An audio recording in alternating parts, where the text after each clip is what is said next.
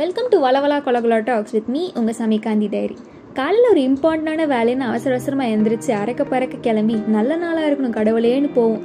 Evening வீட்டுக்கு வரப்போ ஒன்று பைக்குக்கு சேதாரம், இல்லை நமக்கு சேதாரம் ஆகியிருக்கும். அப்படி எந்த நாய் மூஞ்சிட்டா முழிச்சேன்னு யோசிக்கும் போது தான் ஒருத்தன் முகம் மட்டும் நல்லா ஒளிவட்டத்தில் தெரியும். நான் யாரை சொல்கிறேன்னு உங்களுக்கு நல்லாவே புரிஞ்சிருக்கும். அட ஆமாங்க, நம்ம கூடயே சுற்றுற சில ஏழ்றீங்கள தான் சொல்கிறேன். ஊரில் எவனுக்கோ என்னென்னமோ ஆகுது, இந்த நாய்க்கு ஒரு கேடு வர மாட்டேங்குது.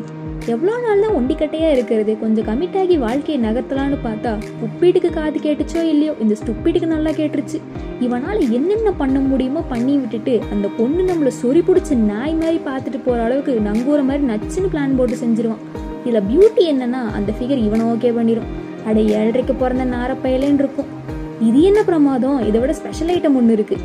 நண்பனாச்சேன்னு பைக்கை நம்பி கொடுப்போம், நாலஞ்சு பேர் ஏறி மோசம் பண்ண நிலைமையில நாசம் பண்ணி கொடுப்பான். ஆனால் இவனுக்கு மட்டும் ஒரு கீரல் ஸ்கிராட்ச் ஒன்றும் ஆகாது. அட சாத்தானுக்கு பிறந்த முதல் பிள்ளையேன்னு திட்ட கூட முடியாது.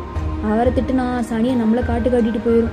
மார்க்கு மாமாவே இவன் மகிமை தெரியாமல் இவன் கூட இன்ஸ்டாவில் ஒரு பிக்கு போட்டார்னு வைங்க, அவர் இன்ஸ்டா ஹேங் ஆகி செல்ஃபி போட் ஆகி அக்கௌண்ட் ஹேக் ஆகி அவர் வாழ்நாளில் பார்க்காத அத்தனை துன்பங்களையும் ஒரு நாளை தந்துடுவான். அப்படி ஒரு வைபு. இதில் நாய்க்கு இன்ஸ்டா பயோவில் குட் வைப்ஸ் பண்ணின்னு வார்த்தைகள் வேறு. இந்த மாதிரி சில ஏழ்றையெல்லாம் உங்கள் வாழ்க்கையில் இருக்கும். என்னதான் ஏழ்றையாக இருந்தாலும் நம்ம நண்பனை விட்டு தர முடியுமா?